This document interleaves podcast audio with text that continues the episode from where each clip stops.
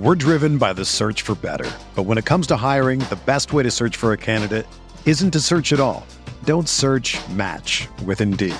Indeed is your matching and hiring platform with over 350 million global monthly visitors, according to Indeed data, and a matching engine that helps you find quality candidates fast. Ditch the busy work. Use Indeed for scheduling, screening, and messaging so you can connect with candidates faster. Leveraging over 140 million qualifications and preferences every day, Indeed's matching engine is constantly learning from your preferences, so the more you use Indeed, the better it gets. Join more than 3.5 million businesses worldwide that use Indeed to hire great talent fast. And listeners of this show will get a $75 sponsored job credit to get your jobs more visibility at Indeed.com slash BlueWire. Just go to Indeed.com slash BlueWire right now and support our show by saying that you heard about Indeed on this podcast. That's Indeed.com slash BlueWire. Terms and conditions apply. Need to hire? You need Indeed. Do you ever feel like you're always on? What do you do when you need a moment to chill? How do you like to hit the reset button to get ready for what's next? These days, everything is go, go, go. It's nothing but nonstop hustle all the time. Work, family, friends, a million pressing social issues, and an expectation to be on 24 7. Sometimes you just need a moment to turn off and hit the reset button. That's when you reach for an ice cold Coors Light, the beer that's made to chill. Listen, there's a lot going on in Green Bay right now, and I feel like we could all use a moment to chill with a Coors Light. See, Coors Light is cold lagered, cold filtered, and cold packaged. It's literally made to chill. It's as crisp and refreshing as the Colorado Rockies, perfect for a moment to unwind. Coors Light is what I choose when I need to unwind. So when you want to hit reset, reach for the beer that's made to chill. Get Coors Light in their all new look delivered straight to your door with Drizzly or Instacart. Coors Brewing Company, Golden, Colorado, and as always, celebrate.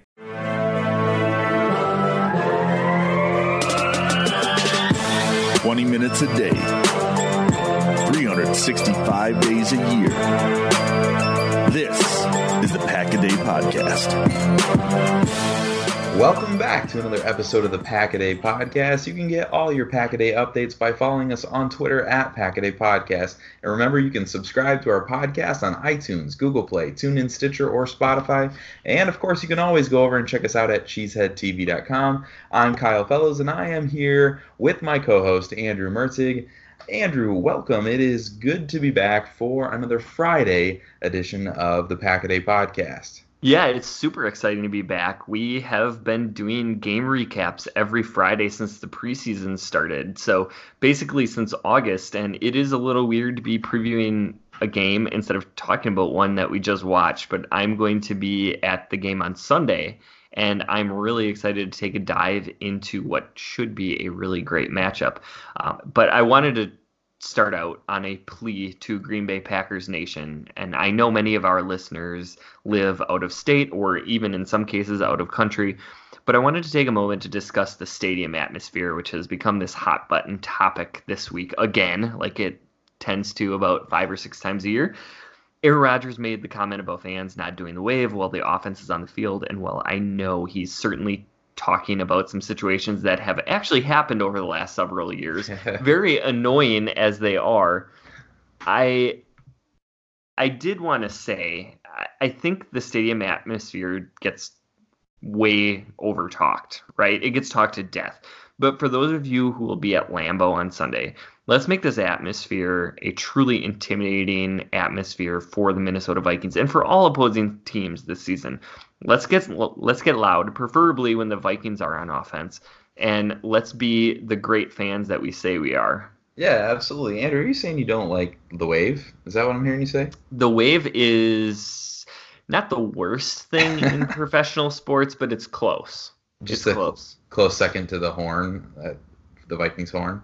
Yeah, that's up there too. I mean, Okay. there there's worse things like Antonio Brown, but Oh, but as far as like fan behaviors, it's it's really annoying. Okay, Yeah. well, I, I appreciate you clarifying that for me. That's that's good. But absolutely, you know, as Packers fans, we really do pride ourselves on being some of the best fans in sports, and I think a lot of you know a lot of organizations fans probably feel that way. But I think Packers fans are near the top for sure. And so since we claim that, let's meet our own expectations here in our volume and our intensity, and really give the Packers that home field advantage that home teams need and covet throughout the season.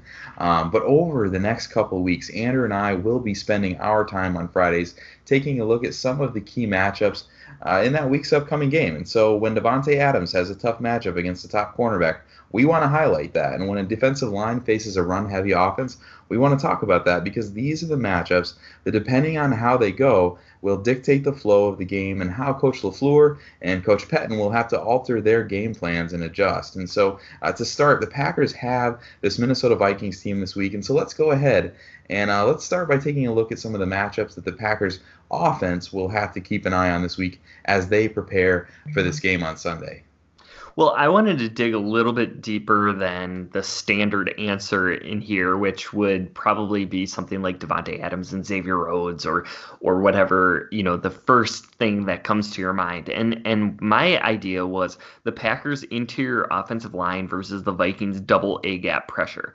The staple of Mike Zimmer's defense has always been causing confusion by lining up multiple players across from the center. And we typically see six across the front of the offensive line, and it is up to the offense to figure out who is coming on the blitz and who will be dropping off. And then sometimes they just bring all six, and your running back has to figure out who to pick up, and your quarterback has to figure out when to do a uh, quick read if, if there's nobody available to pick them up. So there are a few major factors in preventing Aaron Rodgers from spending a lot of time on the ground. First, it's not putting yourself in third and long. If the Packers can win first and second down, they're going to prevent the Vikings from being able to get to their strength on defense. The second key is pre-snap communication between Corey Linsley and the rest of the line and Aaron Rodgers. So, you know, when the fans are doing the wave, that that can distract from those things, which is why it literally has an impact on the game when the fans are making noise when the team's on offense. But that means the Packers actually have to get the play call in and be at the line of scrimmage before the play clock is running out. So again, we we kind of go back to last week and we talked about Matt LaFleur and Aaron Rodgers needing to do a better job of getting those play calls in quickly. It also means the fans can't be doing the wave during the middle of the off- offensive possession, right? As I just said. I said it twice because I'm serious about it, and I also just screwed up and repeated my own point. But the the third key is the wide receivers and tight ends need to win early. So Everson Griffen and Danielle Hunter and Anthony mm-hmm. Barr and the rest of that fearsome pass rush don't have time to win one-on-one matchups once the Packers have identified who is actually coming. And finally, Jamaal Williams uh, and I'm going to say Danny Vitale are going to have to pick up the right player when they bring five or six and Aaron Rodgers has to actually get rid of the ball. We know what Bakhtiari and Bulaga are capable of. We saw that last week. Sunday will be a major test for Linsley, Lane Taylor, and Billy Turner on the inside. Um, and, you know, of course, a lot of that has to do with Bakhtiari and Bulaga being healthy and ready for the game. But those interior offense linemen are going to have a ton of pressure on them to communicate well, to hand those pass rushers off, and to hold up against what is one of the better front sevens in the NFL. Yeah, we absolutely hope that the uh, tackles are able to go on Sunday and be healthy out there. Make sure we get our best protection out there possible. But it's interesting that you mentioned the interior offensive line because Pro Football Focus actually gave out some really interesting grades, I thought, uh, to Billy Turner and Lane Taylor this week. And you can take those grades for what you want, but they're kind of a fun tool. And they gave Billy Turner a great grade in run blocking and an atrocious one for his pass blocking. And then just the opposite was true for Lane Taylor. They marked him down uh, for his run blocking, but then they gave him above average marks for his pass protection. So it will be really interesting to see how this interior line plays and to see if Elgton Jenkins begins to push for a little bit more playing time as the season goes on, depending on how the interior of that offense. Uh, the offensive line there holds up. So, uh, as Andrew said, this Vikings defensive line is going to be a good test for this group on Sunday. Uh, but my matchup to watch on offense is Aaron Jones and Jamaal Williams versus this Vikings front seven. And Andrew's already talked about the offensive line versus the defense, and that's a huge part of this running game. But the Packers couldn't get anything going last week against the Bears. And if you're an Aaron Jones fantasy owner, uh, you know just how little the Packers were able to uh, how much they were able to do on the ground last week. It was not a lot. I own Jones in three leagues, so I was hmm. especially disappointed. But uh, we know the running backs and the running game are a key part of this new Matt LaFleur offense. And Coach LaFleur said after the game that their inability to get things going in the run game really prevented some of their more creative offensive gameplay in Chicago. And so against the Vikings defense, and it will be no task because they are no joke. But I'm really interested to see how the Packers scheme uh, to get things going in the running game and get these running backs involved in this game early on Sunday uh, to get that part of things going in the right direction as you want to see. Yeah, and of course we know the Vikings defense is going to be a massive challenge for the Packers offense, and they they start out with this crazy stretch of defenses, right? We have the Bears, we have the Vikings, the Broncos, which is a really strong unit, and then yeah. the Eagles the week after that. So this Packers offense is going to get tested, um, and they didn't meet. Uh, they they certainly didn't pass the test last week, and so we're hoping to see a better performance this week. But if you want to be positive I have an interesting piece of recent history for you. In 2018, the Vikings defense gave up 16 points to the 49ers, and that was week one San Francisco offense with a sure. lot of new pieces. And they gave up 38 points to the Rams. And I mentioned those two teams since Kyle Shanahan and Sean McVay are the two offensive play callers Matt LaFleur has likely learned the most from. So if somebody knows the vulnerability of Zimmer's scheme, perhaps they've shared that secret with their former pupil in Matt LaFleur. Yeah, and LaFleur has mentioned his familiarity with Kirk Cousins from their time together in Washington, and so hopefully all of that familiarity is helpful to the Packers and to Coach Pettine this week as they prepare uh, for Cousins and company. But let's go ahead and uh, turn our attention here to the defensive side of things. Andrew, what's a matchup that you're watching on the defensive side? So I said I wasn't going to pick something really obvious, and then on the defense, I did pick the really obvious matchup, and that is Jaire Alexander versus Stefon Diggs. And in my opinion, this is going to be the difference in this game. My impression is that Alexander will face off with Diggs one on one, and the Packers will load up against the run. They're likely going to take a more collaborative approach in dealing with Adam Thielen and maybe Kyle Rudolph over the middle. So if Jaire can limit Diggs, I think the Packers defense is going to really limit what the Vikings can do on offense. And remember that even with a lot less talent, the Packers really stifled Cousins in this offense in Lambeau last year. That that day often gets remembered as a really strong performance for Cousins. But if you take off the Clay Matthews roughing the passer penalty, which of course was bogus, it was a really poor performance by the $84 million man. And and then you could even add an extra interception on top of it because of course that's how that play resulted. Absolutely, and even another uh, interception that was possible if Kentrell Brice had uh, not eased up there on that play. So, uh, you know, we'll see how Kirk Cousins fares on Sunday. But mine is also uh, a big name that I think that we expect a big game from. But I think that there are some circumstances here that definitely make that true.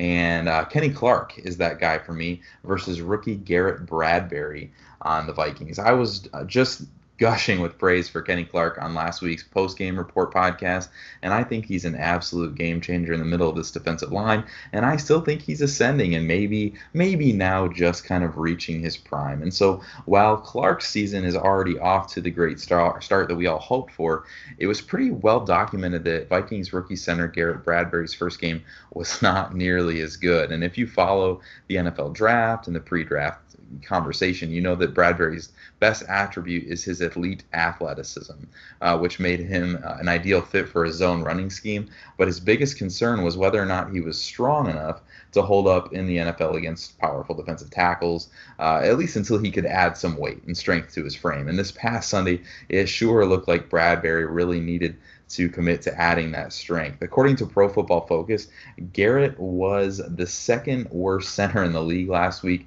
and posted a 0.0 score in his pass blocking efforts, which is as bad as it sounds. I don't know if I've ever seen a straight zero uh, rating on an offensive lineman. So I fully expect Kenny Clark to have a really good day on Sunday and Pettine to maybe even send some extra rush packages through the middle of that offensive line to create more stress on Bradbury and then ultimately on Cousins. So not only is this a matchup that I am watching, but I'm going to predict that Kenny Clark maybe gets that second sack and that Blake Martinez also finds his way to a sack on Sunday.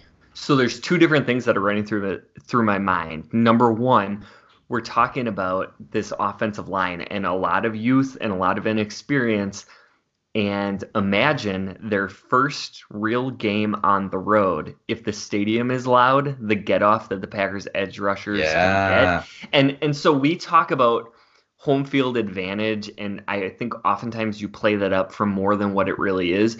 I think home field advantage affects football more than really any of the other professional sports. And that is the ability for the, the crowd to actually impact the offense's effectiveness in getting the snap count right for the defensive lineman getting in quickly. So, you know, I, I I'm fully aware of of how much I am harping on this, but it, it seriously has an impact, and especially with yeah. a very young center, you can cause some penalties that way. You can cause some some uh, distractions and and some ability for Kenny Clark to really beat up on him. The other thing that I wanted to talk about, the Vikings offense looked really impressive against albeit a very poorly played game yeah. by the, the Atlanta Falcons defense. The one thing that that I am sort of optimistic about is that the Packers have these two edge rushers who are very good at holding their lanes and getting those tackles uh, in place so that they're not able to uh, have as much impact on some of those stretch runs. And so if they can force Dalvin Cook back to the inside, that's where the Packers really have the advantage in this game.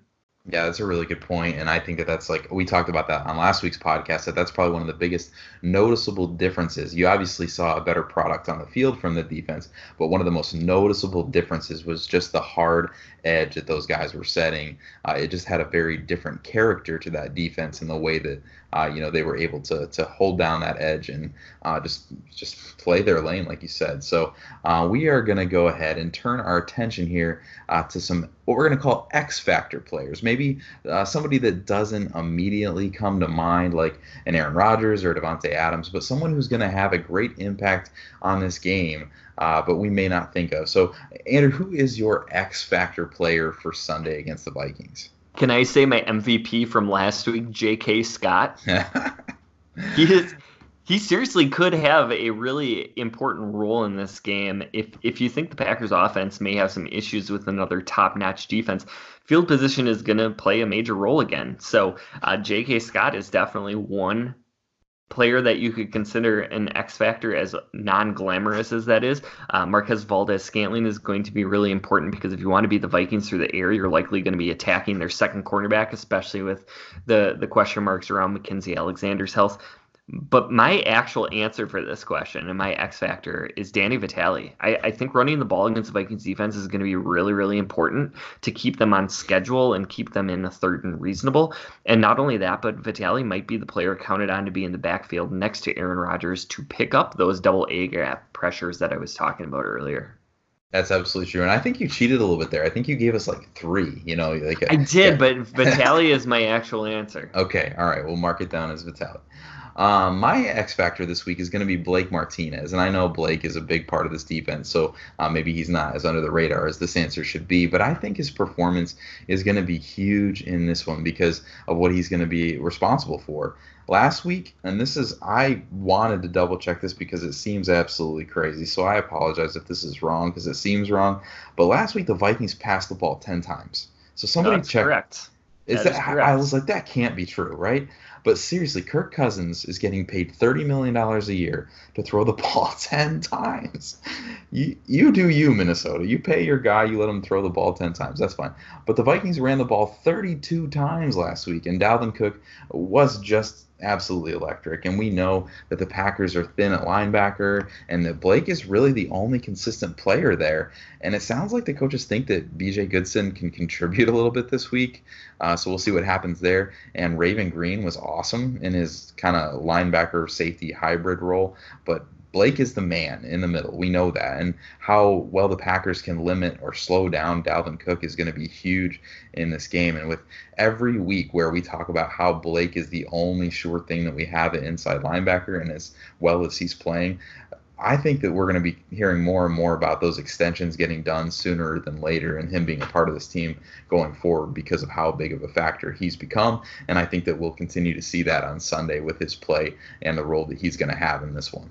And I've been pretty critical of Blake Martinez over the years. I thought he was relatively overrated, but man, he has been really impactful. And and I think you're absolutely right. They need to start thinking about that extension before he becomes a really expensive player this this upcoming offseason. But uh, we have a few extra minutes today, so why don't we talk about a couple of noteworthy uh, items that have come up during the day on Thursday? And the first is that Mike Pettine announced that the Packers' base defense is actually a 3-3-5 and not a 3-4.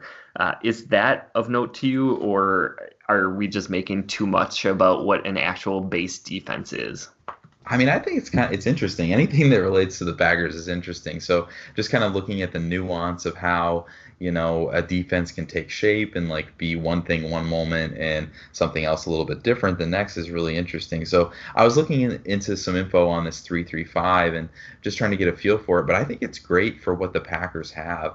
I think the Packers using it is a good coach in Pettine looking at his personnel and especially the state of the linebacker group and the state of the safety group being really good um, and making sure that he gets his best 11 guys on the field. And I think the 335 gives him that opportunity. So I'm excited to see how it, you know, continues to take shape and which guys get on the field. And um, yeah, just see what it looks like on Sunday. Yeah, and there there's so much moving around of different players that that I wonder who is being counted in that three three five. You know, is Raven Greene considered one of the five on the back end, but he's actually playing linebacker? There's a lot of interesting things, but I have heard more and more people who really know what they're talking about when it comes to the NFL saying that it no longer matters this 4 3 versus 3 4 stuff. And I'm really coming around to that line of thinking as well that your personnel is your personnel. Mike Daniels never really fit in as a 3 4 down lineman, but he made it work because he was a really good football player. And that's what you need. You, you, you have to kind of stop looking at the limitations of players and asking them, what can you do? And fitting your scheme around them. And I think the Patriots have been so far ahead of this curve that everybody else in the league is slowly catching up to it 15 to 20 years later. Mm-hmm. Yeah, absolutely. And I, one of the things I saw when I looked up the 335 was that it's less about the position that you play and the role that you serve. And I think that's exactly what you were just saying that it's like, uh, where can we put you to succeed and where can we put you that you make the biggest impact for the team? So uh, hopefully that all comes together and that's the case for the Packers. And we see uh, a little bit more of what we saw last week in this game on Sunday with this dominant defense. So the second thing that I wanted to talk about really quickly is that the news released today that Sam Darnold, the quarterback for the Jets, is going to miss approximately, well, we don't know exactly how long, but the, some numbers have been thrown around like a month with mono. So here, here's an interesting thing. The Patriots, I just talked about them. They are the best run organization in the NFL, but the teams in their d- division cannot get out of their own way. Can you imagine if the Packers had six games a year against the Dolphins and the Bills and the Jets? I, I would think they'd be in the playoffs every year too. But you you I don't know. Have you seen anything weirder than a starting quarterback, a like super promising young quarterback missing time with mono? No, I mean we see all these crazy injuries that happen to guys. You know, they come out of school, high drafted, and then they have freak injuries, and it derails their career, right? And like you always wonder, like, could they have gotten back on track if it wasn't for that injury? But not stuff like this. Like you, you hate to see it for Sam Darnold that his progression is going to be slowed because of something like mono. So uh, hopefully, you know, all the best for Sam Darnold, and he can get back out there uh, in week you know, I think they said week four or something like that. But my goodness, you're right. Like the Patriots just keep getting gifts, and no one's no one's there to challenge them, and it just seems like the whole AFC East is kind of a mess at this point. Absolutely, and and right now I am very seriously considering building an ark to make it to Lambeau Field on Sunday because it will not stop raining in Green Bay. it is nuts how much rain we've gotten, and there's more coming tomorrow. So hopefully the drainage in Lambeau Field is as good as they say it is, and the field will be ready to go on Sunday. But that is all the time that we have for today. This has been the Pack a Day podcast. You can find Kyle on Twitter at Packer underscore pundit, and you can find me at Andrew Mertig. Remember to also follow at Pack a Day podcast. Please subscribe and rate the podcast if you like what we're doing. Tomorrow's episode is going to be hosted by Jason and Paul. You can catch Kyle and myself every single Friday. We'll be back next week, and we are going to be breaking down the key matchups and X factors as the Packers head into their week three matchup against the Denver Broncos. Thanks for listening, and as always, remember.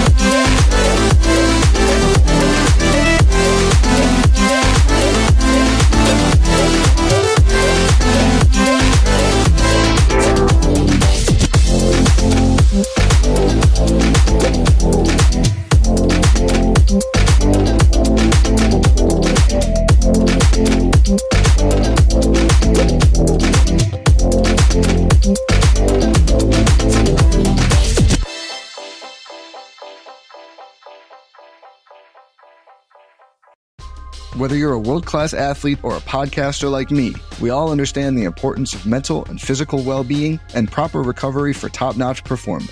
That's why I'm excited that Unifyd Healing is sponsoring this podcast. Unifyd Healing is a new and super innovative global network of wellness centers powered by Energy Enhancement System, or EE System. If you haven't heard of the EE System, you'll want to listen up. This technology promotes wellness, deep relaxation, purification, and rejuvenation. In hundreds of locations across the globe, access to a center is easy and affordable. Interested in experiencing the EE system technology for yourself? Go to unifydhealing.com slash bluewire to learn more and find a center near you. That's U-N-I-F-Y-D healing.com slash bluewire. No material or testimonials on the Unifyd Healing website are intended to be viewed as medical advice or a substitute for professional medical advice, diagnosis, or treatment. Always seek the advice of your physician or other qualified healthcare provider with any questions you may have regarding a medical condition or treatment and before undertaking a new healthcare regimen, including EE system.